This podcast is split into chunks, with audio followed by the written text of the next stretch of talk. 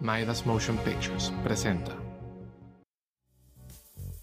Cine Canela es un espacio para hablar de cine, abordándolo desde muchos puntos de vista. Somos Laura Cadena, Sergio Tapias, Mohamed Forero y Matías Campa. Compartimos nuestro amor por las películas con todos, sin importar si son curiosos o cinéfilos.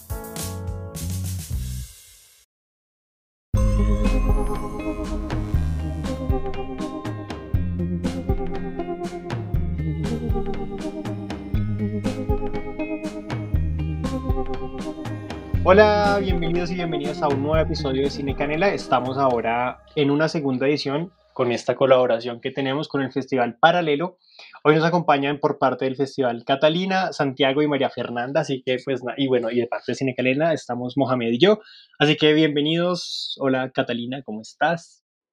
Hola, bueno, yo soy Catalina, estuve ya en el episodio anterior. Eh, soy artista y comunicadora social y soy parte de este gran festival paralelo. Entonces, vamos a ver hoy de qué hablamos. Hola, ¿cómo están? Yo soy María Fernanda, yo soy la directora de este proyecto y estoy muy feliz y muy honrada de acompañarles hoy y de que hablemos de muchas cosas chéveres de paralelo y de la ciencia ficción. Bueno, yo soy Santiago repitiendo episodio, este ya es mi segundo episodio, próximamente me van a contratar en Cine Canela. Eh, y bueno, como lo mencionaba el, el, episodio pasado, yo estoy a cargo de la programación audiovisual de, del Festival Paralelo. Y Moja, ¿qué dices? Bienvenido a esta colaboración. Bueno, es el primer episodio en el que hablo con la gente de Paralelo, a pesar de ya haber estado conversando todas estas semanas con ellos. Y realmente me emociona un montón hablar de, de todo lo que he podido ver, porque es un proyecto bien, bien chévere. Los cordos que han presentado están buenísimos y así que felicidades chicos porque han logrado tener una selección impresionante. Gracias, Moja. Y eso que no hemos visto la selección de este año. Eso es cierto, eso es cierto, eso está para estrenar recién. Sí, eso tienen que estar bien, bien pendientes tanto ustedes como los, los oyentes para que se deleiten con la selección que tenemos este año, que también está bien interesante para que puedan recorrer universos paralelos. Pues hay dos temas que me parecen interesantes eh, para el día de hoy, para este episodio. Por un lado, nosotros eh, con Mohamed y con Matías y con Laura nos dividimos un poco la selección de cortos y decidimos hoy charlar un poco de los cortos de la edición del 2019 del festival, de la competencia nacional, bueno, la competencia no, la muestra nacional y la muestra internacional. Entonces, no sé, Moja, si quieras hablar un poco tú de qué viste, especialmente me pareció interesante que fueras tú quien seleccionara los, los cortos colombianos, siendo pues eh, no colombiano. Entonces, no sé, ¿qué piensas? Bueno, pude ver cuatro cortos colombianos llamados Sincrónico, En Busca de Aire, La Casa y otro que era Heavenly Body, que creo que era una colaboración con otro país. Y en realidad particularmente sincrónico y en busca de aire me parecieron impresionantes. La edición en sincrónico hacía que todo el proyecto se vea muchísimo más elevado, muchísimo mejor planeado y realmente me pareció que fue una dirección impresionante y la historia de En Busca de Aire era algo que no me imaginaba dentro de un corto latino, por ejemplo, o sea, me refiero a este futuro distópico y toda esta se sentía latino, pero se sentía bien producido, que creo que en Perú, en Perú no son sinónimos, por ejemplo, así que verlo desde afuera, ver que eso sí sucede en otros países, bueno, tal vez que me falta ver cortos peruanos, no sé, pero los de Al Este, que fue el último festival que cubrimos, sí estuvieron chéveres, pero realmente estos dos cortos que menciono, Sincrónico y En Busca del Aire, me parecieron impresionantes, tanto en su temática como en su ejecución, muy bien logrados. Es muy loco también ver el estado como de las industrias, porque pues en, en Colombia está como el Fondo de Desarrollo Cinematográfico y el, como toda una, parte grande, como una entidad que se dedica exclusivamente al cine, y en Perú hay como una sección del Ministerio de Cultura que se dedica al cine, pero sigue siendo como dependencia directa, entonces como que, eh, no sé, siento que a nivel de estímulos y todo, Colombia ha crecido un poco más que Perú a pesar de que el modelo es como una copia de, del INCA, del Instituto de Artes, de Cine y Artes Audiovisuales de Argentina. Pero bueno, eh, en sincrónico a mí también me llamó muchísimo la atención cómo se juega con el, pues como con el dispositivo cinematográfico y cómo deciden partir pues las, las narraciones en, pues en los planos, fragmentarlo a mitad y es como una cosa muy rara que yo no había visto tampoco nunca como en, como en ningún corto latinoamericano tampoco es que los haya visto todos, pues, pero, pero fue como algo muy raro. Y yo creo que es muy difícil encontrar como narraciones así de este tipo y eso es lo que más le valoró a Paralelo, porque generalmente casi no se habla de, de esto, como que pasan muy desapercibidos y no entran en los grandes festivales o en el Fixi o en, no sé, en Boca Shorts, nunca he visto este tipo de cortos. Así que, ¿qué tienen ustedes por decir al respecto? Respecto con una cosa que mencionas y es que siempre tenemos efectivamente el reto de eh, reclutar o de, promover esa, esa búsqueda por encontrar estas narrativas cinematográficas eh, disruptivas que de alguna manera también eh, tengan narrativas em, innovadoras dentro del círculo cinematográfico eh, nacional. Entonces, siempre tenemos ese reto de, bueno, crucemos deditos y, e intentemos que, las personas realmente se sientan interesadas y puedan mostrarnos sus, sus propuestas. El año pasado, pues contamos con la fortuna de, de, tener estos cuatro cortometrajes en la selección oficial Dos de ellos, como lo mencionaba ahorita Moja, efectivamente tuvieron, eh, son como coproducciones o en algunos casos también tenían el valor agregado de que el director pues estaba em, de residente en otro país, entonces podía, digamos que, acceder a otro tipo de, actores, de productores, de, equipo de trabajo. Eh, y eso también creo que es interesante porque tuvimos las dos perspectivas de dos directores y una directora em, que estaban respectivamente en España y en Inglaterra, creo, y dos eh, directores que estaban en Colombia. Entonces era interesante también ver eh, cuáles eran esas miradas dependiendo del territorio en el que estaban eh, en su momento. Y con el caso particular de estos dos cortos que eligieron, igualmente, como, como lo leías mencionando, nos llamó mucho la atención esa propuesta de romper con la filmación clásica y poner, digamos, como elemento de montaje estas dos pantallas paralelas, efectivamente, que también sentíamos que conectaba mucho con, con esta primera idea del festival. Em, y cómo nos narraban con los mismos personajes y demás dos historias, dos historias que iban variando a partir de las decisiones que tomaba este personaje y de, de qué tan apretado estaba, porque todo el tiempo tenía como ese, ese, ese momento cero en el que parecía que lo iban a matar y si no, entonces él mismo se suicidaba. Entonces era una, una tensión muy interesante que nos pareció bueno rescatar, además porque es un corto de escuela, eh, creo que es un corto de la Universidad Nacional, de hecho, entonces eh, eso también nos ayudó mucho a, seleccionarlo porque nosotros también como varios somos estudiantes, pues queremos también darle una ventana de, exposición a esos nuevos creadores que están eh, dándola toda por narrar historias, pero sobre todo por contar este tipo de historias que pertenecen al género de la ciencia ficción. Y cada vez más em, intentamos motivar a los artistas no solamente del campo o del sector de, la cinematografía, sino también eh, de las artes plásticas, de la ilustración, de la literatura, de otras manifestaciones artísticas, a que nos envíen sus trabajos para poder generar ese diálogo artístico eh, alrededor de la ciencia ficción. Sí, un poco esto es también como la apuesta de paralelo y, es muy interesante que hayan escogido este corto En Busca del Aire, porque igual es una historia muy, muy nuestra, ¿no? Es esta historia que narra la guerra, sí, como este típico, digamos no típica, pero sí es una historia que ya ha sido contada muchas veces. Y encontrarle este twist y encontrarle esto nos dice como este, este género nos está hablando desde otra perspectiva. Y es un poco esta la apuesta que hacemos que no solo se queden en un, por un lado, como contar las mismas historias. Yo, yo siempre, como cuando explico el festival y le cuento a mis amigas y a mis amigos, es como, mira, pues la ciencia ficción está muy bien que sea de naves espaciales y marcianos, está muy interesante, pero lo que nos interesa acá es, es narrar y narrarnos y entendernos, y de ahí que también se llame paralelo, ¿no? Como cuando salió paralelo fue, claro, es que esto es un espejo y nos vamos a ver en el mundo paralelo y vamos a empezar a entendernos a nosotros y a nosotras. Y, siento que lo que ha permitido también es que este espacio se nutra, pues o sea, su fuente principal es la realidad. Y, y esto me parece muy interesante también, como de esto habla precisamente en busca del aire. Es una realidad muy cercana, muy cotidiana, pero se traducen en cosas que, que son impensables o no tanto. Y de ahí también, como de ahí surge también un poco conectándolo con la temática de este año, ¿Será que esto está tan lejano? Mm, la verdad, nosotras y nosotros decimos que no.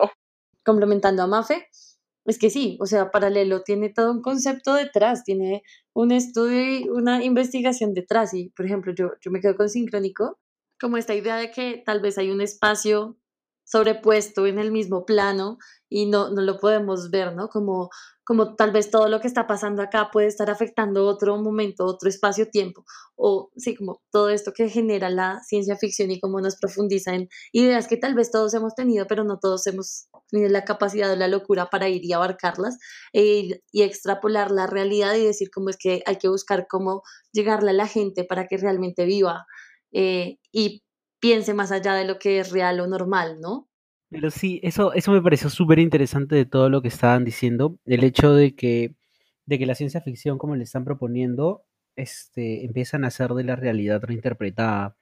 Siento que mucho de la ciencia ficción termina siendo este, darle explicaciones sobrenaturales a lo que nosotros no podemos entender.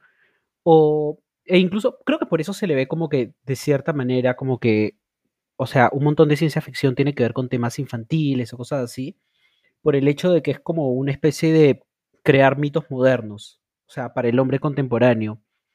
O sea, empieza a llenar este vacío que las religiones y que todo este, o sea, todo este folclore ya no empieza a tener en un mundo como el que, como un mundo moderno, posmoderno, y empezamos a llenarnos, bueno, como lo que decían antes, ¿no? De naves espaciales y de ovnis y de todo esto. Y tal vez un poco más allá, o sea, de empezar a cuestionarnos qué es, qué es lo que nosotros haríamos de estar en situaciones distintas o de tener circunstancias más complejas o herramientas diferentes incluso, que es lo que también sale en los cortos. Este, y eso me parece lo interesante, o sea, que empiezan a plantear la ciencia ficción desde una manera un poco más, este, más a la raíz de lo que significa para el espectador como tema. El hecho de empezar a ver, este, bueno, como bien dicen, o sea, en el nombre de festival paralelo, este, ¿cómo es que paralelamente podría funcionar nuestra realidad si tuviera algún, algún elemento distinto que podría explicar ciertas cosas? Y siento que esos son los cortos que más que más han calado de los que han mostrado, de los que he podido ver del festival pasado. Yo creo que también los géneros de cine pues evolucionan de esa forma, ¿no? Como tiene una etapa como más canónica donde se establecen los códigos y después van mutando, adaptando otras cosas. Y siento yo, no sé cómo lo ven ustedes antes de empezar a hablar del festival, que el discurso actual de la ciencia ficción es como muy la distopía, ¿no? Como muy el super, como el, el control de un estado o una empresa como omnipotente que, de la cual vamos a depender y creo que tampoco nos estamos alejando de eso, sino por el contrario estamos yendo hacia allá. Y bueno, no sé, ¿qué opinan ustedes de, del momento actual y cómo se relaciona esto con el festival, de, el momento actual, digamos, de la ciencia ficción? Bueno, no sé, eh, también tener el rol de directora y venir como de la raíz disciplinar de la que vengo, yo soy internacionalista, me permite un poco como vincular un poco estos dos mundos. Y de ahí, como de nuevo lo conecto, porque es una conexión muy linda no necesariamente por lo bella, sino por como la, lo que genera, y es pues que nosotros realmente estamos viviendo unos, como, como unas narrativas ficticias. Entonces nosotros estamos viviendo toda esta cuestión distópica que ya ha sido hablada, no sé, por, por muchas películas, muchos libros y por un montón de autores, autoras y creadores. Y, este es el momento en el que, no sé, yo, no sé, hago un análisis súper eh, de internacionalista de la política mundial y digo como, uff, esto, esto es peligroso, ¿sí? Esto es peligroso y necesitamos que las artes y la cultura, como, este, como el rol de la cultura, que es un poco como manejar subjetividades, se pronuncie frente a eso. Y entonces vemos, no sé, que la ciencia ficción de ahorita, eh, no sé, nosotros estamos súper inspirados por Black Mirror, por ejemplo, por, no sé si se han visto esta serie, es mi nueva serie favorita, estoy enamorada, casi tengo un trauma con ella, se llama Years and Years. y entonces, cuando me vi esta serie, en serio yo decía como, no entiendo por qué vi esto. Esto es un documental. Me están presentando un documental de los próximos 20 años, donde decía lo mismo, o sea, es una serie de HBO, tiene seis capítulos, es muy corta, y lo que habla es cómo sería el mundo de aquí a 20 años. Entonces, toca temas que yo en mi camino eh, como académico pude estudiar y pude ver como, no sé, lo que son eh, los neopopulismos o el mundo del espectáculo en las elecciones. ¿sí? ¿Qué es lo que sucede, por ejemplo, con Donald Trump? qué es lo que sucede con Bolsonaro, qué es lo que sucede con incluso Duque, ¿sí? Que es como todo un, un, Star Media y un montón de medios y el reality de Duque y el, programa. Eh, Iván Duque es nuestro presidente. Ah, el presidente de Colombia tiene un programa todos los días a las 6 de la tarde. Ah, wow. O sea, no se aleja de, lo de las cosas que tenemos nosotros en realidad. O sea, cuando empiezan las campañas presidenciales acá, es el momento en el que salen los candidatos a cantar y bailar en televisión. Uno se hizo famoso porque, o sea, renunció a la alcaldía en la que estaba y todo el mundo lo empezó a amar y empezó a salir a cantar en la televisión. Sí, cosas así.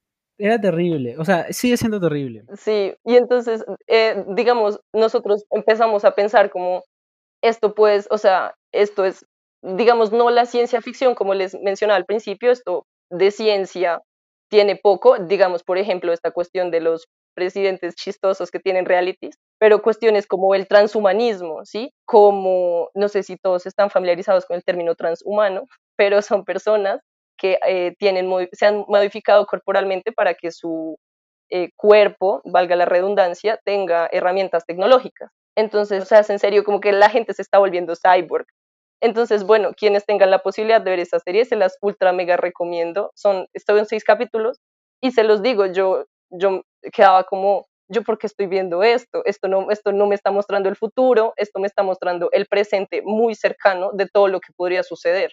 Y entonces creo que ahí es que esta ciencia ficción empieza a tener mucho más sentido y empieza a decirnos, es que esto nos está hablando de nosotros y de nosotras y de nosotres y empieza a decirnos como como es que eh, está muy lindo que hayan por allá naves espaciales, pero lee el subtexto, lee lo que hay debajo de esto, lee la experiencia totalitaria, lee los campos de concentración modernos, lee la hipervigilancia, lee todo este montón de temáticas que son apasionantes, pero terroríficas. En este momento, esto es lo que yo leo como, como internacionalista, como directora de Festival Paralelo y como persona interesada en estas temáticas, y es como, es que este festival y nuestras apuestas no pueden ser mm, como ni apolíticas, ni nimias, ni conformistas, sino que tienen que hablar sobre lo que está sucediendo. Y en este momento lo que está sucediendo es un mundo muy desesperanzado, un mundo muy triste, pero también con gente que le apuesta a crear cosas muy bellas. Iba a decir también una acotación de que tal vez tenga que ver con ciencia ficción, podría ser un poco más como, en algunos casos, como todo esto de las de la civilización del espectáculo y todo eso podría ser como que una especie de ciencia social ficción, o sea, dentro de todo puede, puede ir un poco más por ahí, ¿no? O sea, estoy seguro que mucha gente lo puede interpretar así.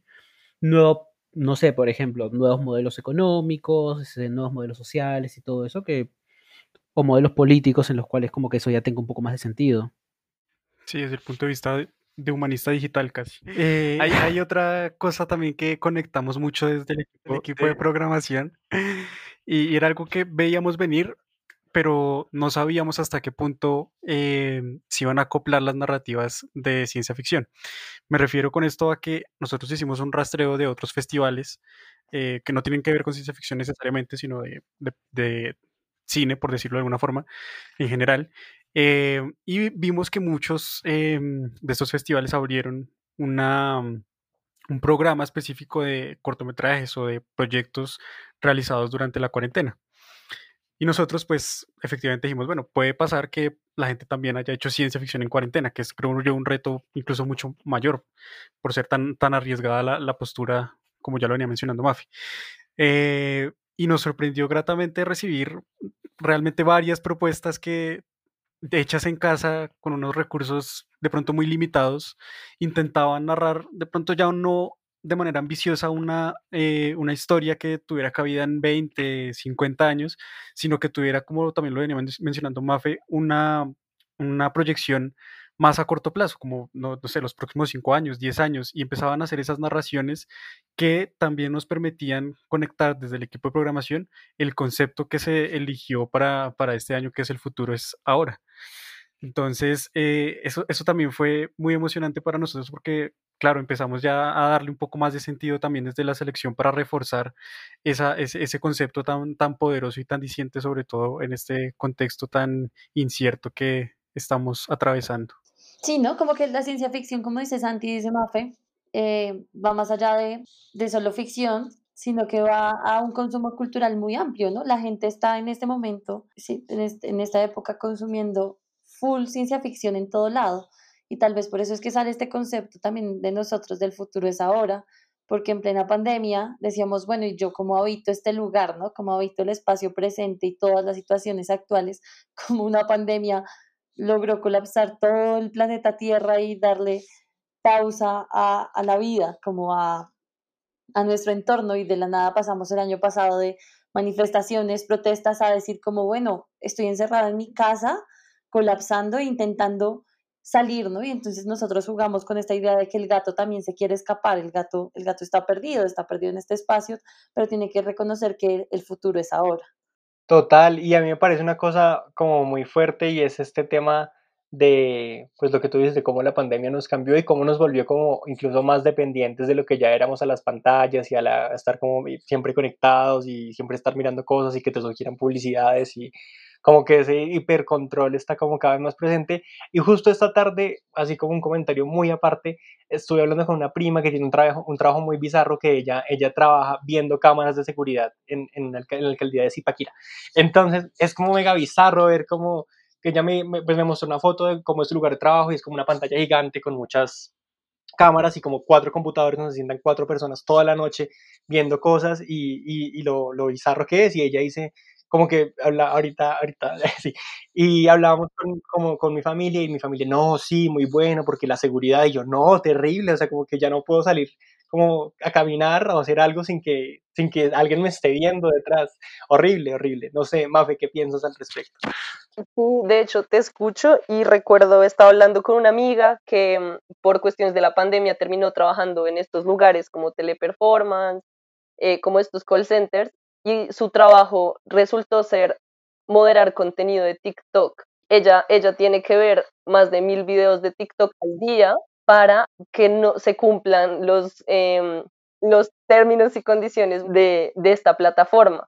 Y entonces lo que yo entiendo acá es como que también a la gente le están, eh, un poco como la gente le están pagando por vigilar desde todas las perspectivas, porque igual, o sea, TikTok es una plataforma supuestamente libre, supuestamente abierta, pero la estás vigilando, ¿sí? Lo que dices de, de, tu prima, creo que trabaja viendo cámaras de seguridad, es vigilancia. Y es una también como una fetichización de la imagen, como súper amplia, como, como de que el mundo en el que vivimos no sirve si no se ve. Es como, bueno, tienes que verlo todo y saberlo todo y estar en todo. Y creo que eso también es, es muy diciente de pues el tiempo presente que habitamos, ¿no? Como esto es demasiado, esto, esto lo escribieron antes, así como este es el gran hermano. Así que escuchen, escuchen podcast, porque no, ah, mentira. No, es muy loco porque justo contó una anécdota que estaba viendo gente teniendo relaciones sexuales en un carro y entonces como que el policía empezó a hacerle zoom y fue como mega bizarro y el tipo fue como, no, metas en tal canal que están y entonces fue como, ¿qué? Como horrible. Es así, ella me contó eso, que, porque pues trabaja también una persona de la policía, una persona de alcaldía, bueno, no sé. En fin, eh, no, nos, no, nos, no nos desviemos tanto de, de la conversación. Pensaba que eso era legal, pensaba que una persona legalmente podría tener sexo en un carro. Eh, Moja, no nos cuentes tus preferencias. no es ese tipo de podcast, pero lo que me refiero es, o sea, igual te pueden como que fichar por cosas legales. No, claro, porque es como exhibicionismo, indecencia en la vía pública, una vaina así, y, y ah, claro, en, en, teoría ellos llamaron, llegó una patrulla, pero ya cuando llegaron pues ya se había terminado todo.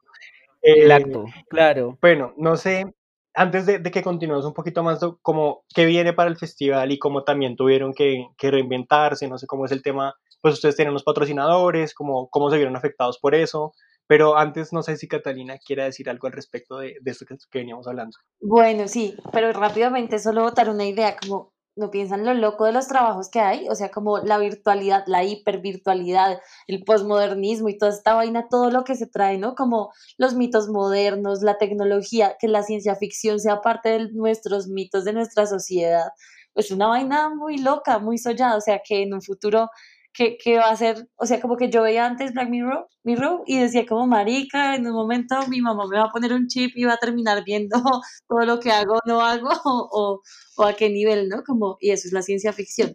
Ya con eso, pues dando pie a lo que Sergio decía, como que viene para el festival. Yo creo que la persona más indicada es Mafe y Santi para decirnos qué viene para el festival. Sí, bueno, igual para el festival vienen muchas cosas. Y, y antes de contarles qué es todo lo que viene, queremos contarles tal vez un poco los retos que enfrentamos, que también fueron muchos, digamos. Em, nuestra primera apuesta fue bastante ambiciosa y logramos, em, la verdad yo estoy muy orgullosa, logramos sacarla del estadio en nuestra primera edición, fue un hit, fue mucha gente, eh, la cantidad de apoyo y aliados que tuvimos fue impresionante. Entonces, eh, como primero, como si están escuchando esto, gente de Paralelo 2019, eh, gracias, porque fue increíble.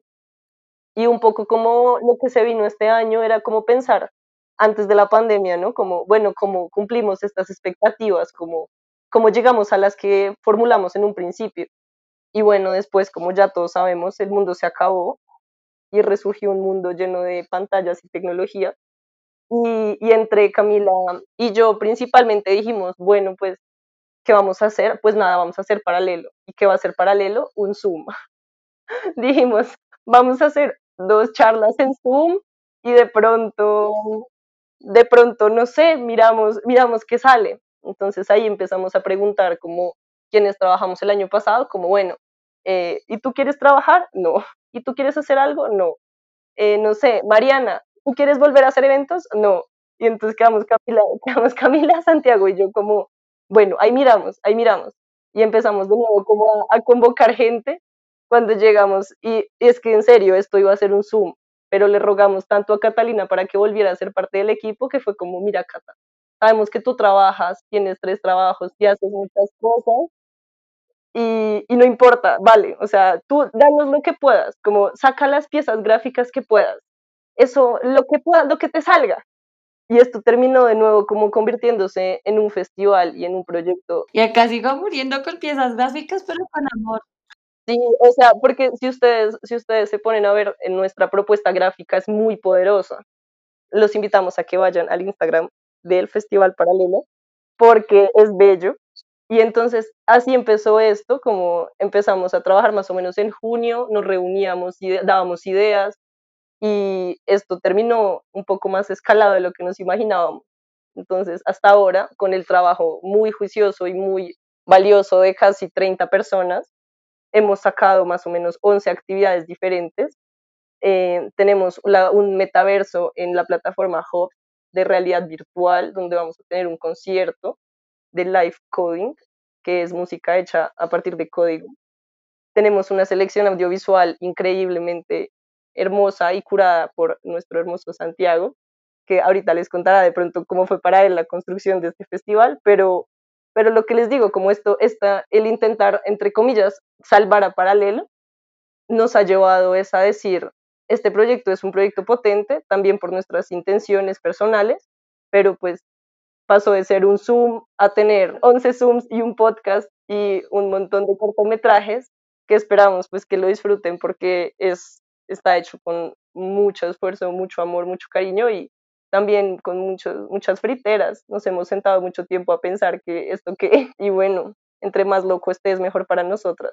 Sí, de acuerdo, creo que una de las primeras preguntas que surgieron eh, mucho antes de decir sí, esto es, es como, bueno, y, vamos a hacerlo o no vamos a hacerlo? Porque entonces, claro, la, la, fácil era pues decir, no, no vamos a hacerlo, como de hecho también hay que mencionar aquí una cosa y es que hicimos una investigación, un seguimiento a, los festivales tanto de, ciencia ficción como de otras, eh, otras temáticas o otros géneros y nos dimos cuenta que muchos habían cancelado o aplazado sus, eventos y nosotros dijimos, bueno, pues efectivamente podemos sencillamente decir, no, pues este año no, no vamos a hacerlo y ya está, y seguir con nuestras vidas y, ya.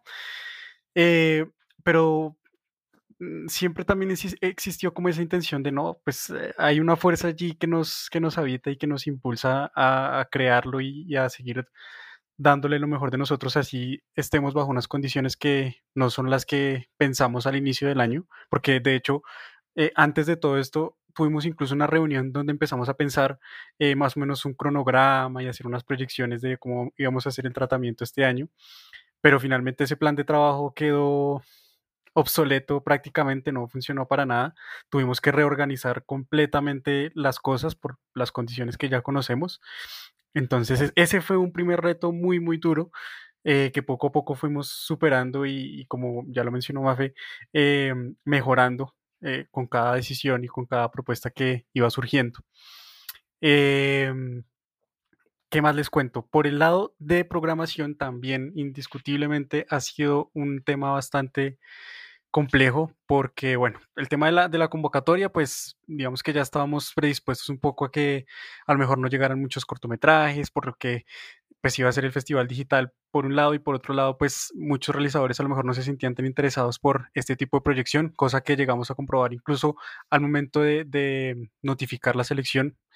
Eh, cuando notificamos la selección a los cortos que ya habían eh, ingresado, algunos realizadores eh, nos hicieron el comentario de no, no, nos interesa participar de manera digital, eh, pero si nos interesa participar del festival, entonces, ¿qué podemos hacer? entonces fue como em, empezar a buscar propuestas para no perder a estos realizadores y de pronto generar una alianza más profunda, más allá incluso de este festival, de este año, me refiero, de la edición de este año, e intentar buscar una, una forma de, de, de solucionarlo proyectándolo hacia el otro año y que ojalá podamos hacerlo de una manera distinta al enfoque digital que tenemos este año.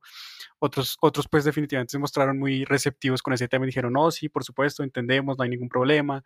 Eh, entonces fueron como, fue como las dos miradas que empezamos a, notar eh, y fue también como buscar alternativas para, para no perder esas propuestas que sin duda son valiosas y que por algo eh, con el equipo identificamos que podían hacer parte de, la, de la, selección.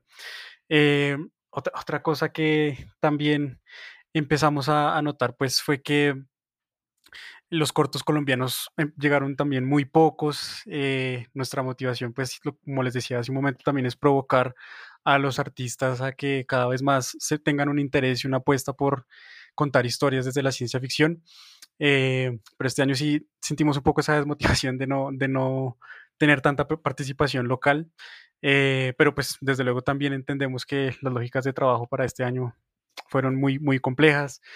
Eh, y bueno, finalmente, y para dar paso a, Cata, creo, eh, lo que quiero decir es que a pesar de todo, desde, desde, el punto de vista de programación, logramos consolidar una, una selección oficial poderosa que tiene unas historias que sin, duda van a ser muy significativas para el momento actual que estamos teniendo.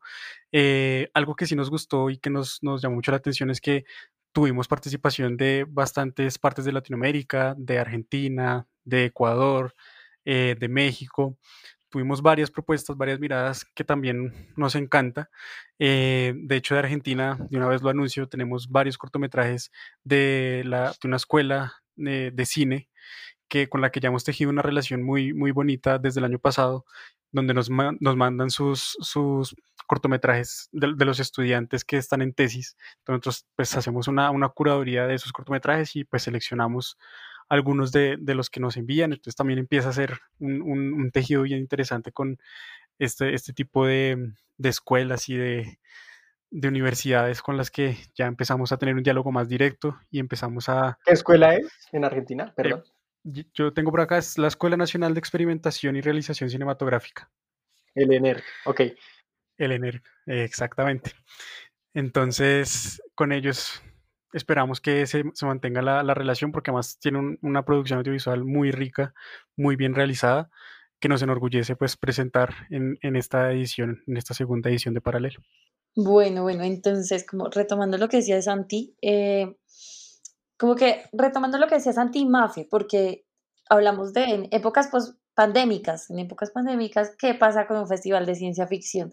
¿Y qué pasa con un equipo? ¿Y qué pasa en Latinoamérica, no? Como con la decisión de seguir o no con un festival, como 10 jóvenes sentados en un café diciendo como, ay, ¿será que el COVID llega a Colombia o no llega? o ¿Será que será? A ver, si el año pasado lo hicimos con manifestaciones, ¿será que lo hacemos o no lo hacemos con una pandemia? Y es más, creo que fui yo la que lanzó la idea de, oigan, ¿y qué pasa si, pa, si pues, si, si nos meten en cuarentena? Entonces, no, ahí vemos. Esa ahí vemos fue que desató todo esto que Mafe decía, como de ir y remar a las personas y después, cuando ya entramos a los equipos, ir y remar a los al resto de equipo, o sea, como que paralelo y pues el gato en la tela se considera por lograr llamar a mucha gente para participar, porque es que todos le ponemos el alma a esto. Entonces, como después ir remar a los de gráfico, como ir atrayendo a todo este equipo. Por otra parte, como en un año como el 2020, que parece hecho de pie a pa en ciencia ficción, como no explotar eso, ¿no? Como si hasta habían campañas publicitarias que decían como, esta es la siguiente temporada, pues nosotros teníamos que también ir y experimentar. Y pues yo no me he visto los cortos de este año, pero estoy demasiado como a la expectativa porque el nivel que dejaron del año pasado es muy alto y sé que Santi y su equipo tienen una lectura tremenda para, pues, para dar lo mejor en paralelo.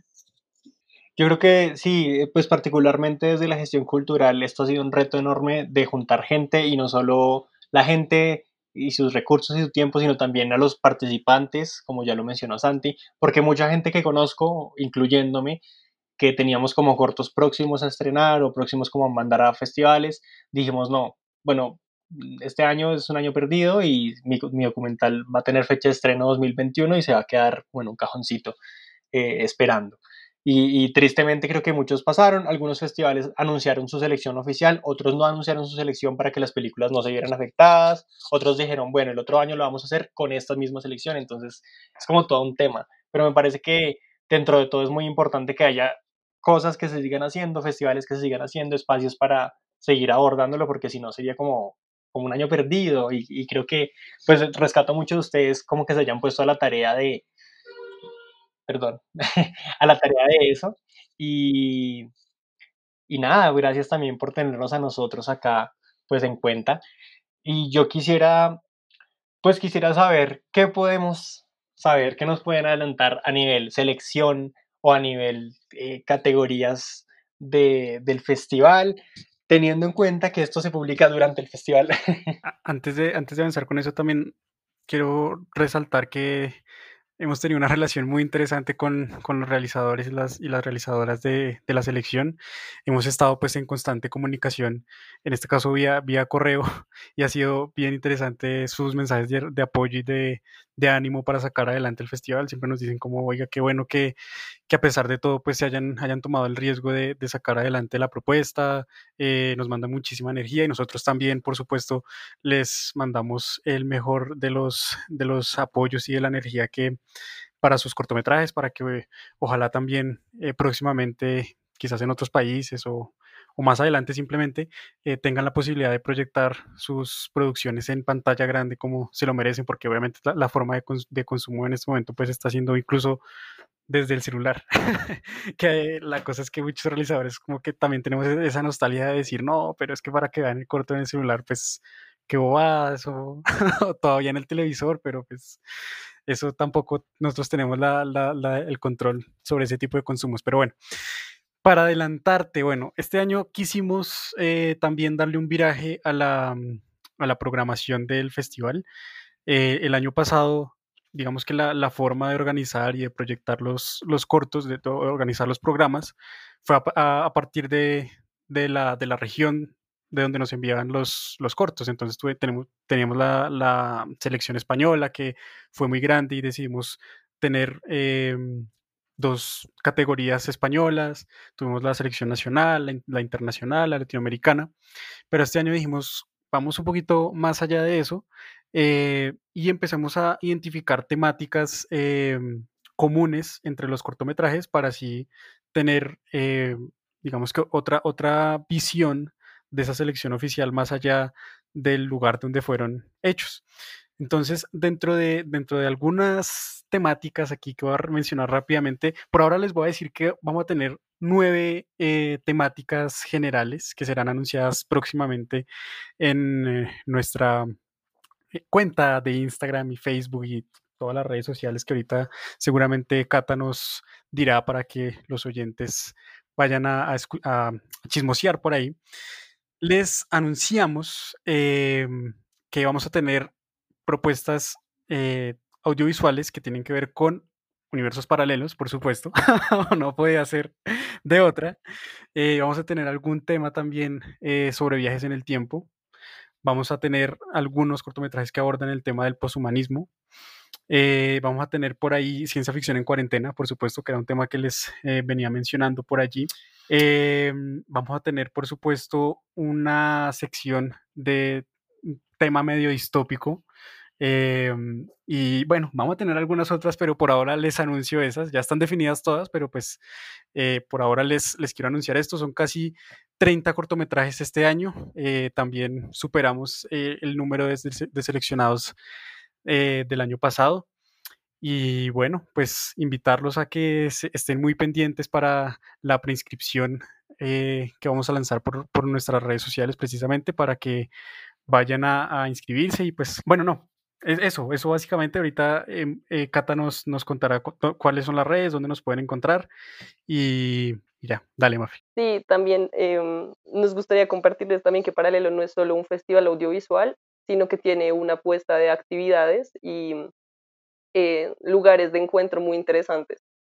También nos gustaría contarles que tenemos, como ya les había mencionado, más de 11 actividades eh, entre talleres, conversatorios, laboratorios, todos dedicados un poco a pensarse y actuar, eh, no tanto actuar activismo, aunque sí, pero sí em, a intervenir en áreas como la moda, un poco storytelling, Em, también ilustración, tenemos proyecciones, entonces tenemos una apuesta de nuevo muy ambiciosa y muy interesante que se complementa de una manera espectacular con la selección audiovisual y, pues nada, les invitamos a estar súper pendientes, súper pilas, em, son cupos limitados, eh, entonces nada, estén pendientes de, de los lugares, de las redes sociales, de los lugares virtuales para encontrarnos y que nos veamos en paralelo.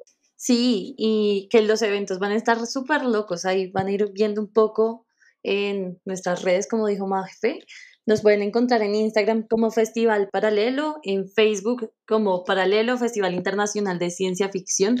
Es importante decir que nosotros queremos ser el primer festival de ciencia ficción en Colombia, o sea, estamos apostándole a lo grande. Y en Twitter pueden encontrarnos como arroba paralelo que estamos contando historias un poco locas de nuestro gato. También este puede ser un llamado para que para la próxima edición haya cortos peruanos. Ojalá, ojalá que, ojalá que este capítulo y esta mini alianza sirva para poder mandar cosas de nuestros compatriotas peruanos representando en el festival porque porque de verdad he visto cosas chéveres peruanas de ciencia ficción eh, bueno, de nuevo Cherry a lo que acabamos de hacer hace un rato en el este y, y fue increíble. Sería chévere este, compartirlo con ustedes también y que ustedes también conozcan un poco más de la escena peruana. Este, y bueno, y que tengan una pantalla un poco más grande también para, para mostrarse de manera internacional. Sí, frente a eso, frente a eso, Moja, es, es muy importante porque en las dos ediciones que tenemos actualmente no hemos recibido todavía cortos peruanos y queremos verlos, queremos verlos y, poderlos presentar ante, el público colombiano para que también se armen alianzas interesantes entre estos dos países que tanto tienen en común. Eh, pues ya que nos encontramos en, este, en estos espacios virtuales, pues la idea es que construyamos redes, dejamos muchos, muchos, muchos, muchos, muchos, muchos, muchos em, como espacios y relaciones bonitas eh, principalmente con la gente de Latinoamérica, y que este sea una apuesta que también trascienda y que crezca y que sea una ventana para que realizadores, realizadoras, mm, también gente interesada en ciencia ficción, artistas, mm, no sé, periodistas, lo que quieran de todos los lados de Latinoamérica se unan y que, y que sea este en serio un espacio que podamos construir entre todos y todas. Total, yo creo que también en ese sentido apuntamos, pues en Cine Canela tenemos gente pues de Perú, de Colombia, pero también ha habido argentinos y mexicanos y eh, no sé, gente de muchos lados y, y, sí, como que le apuntamos mucho a eso, de Brasil.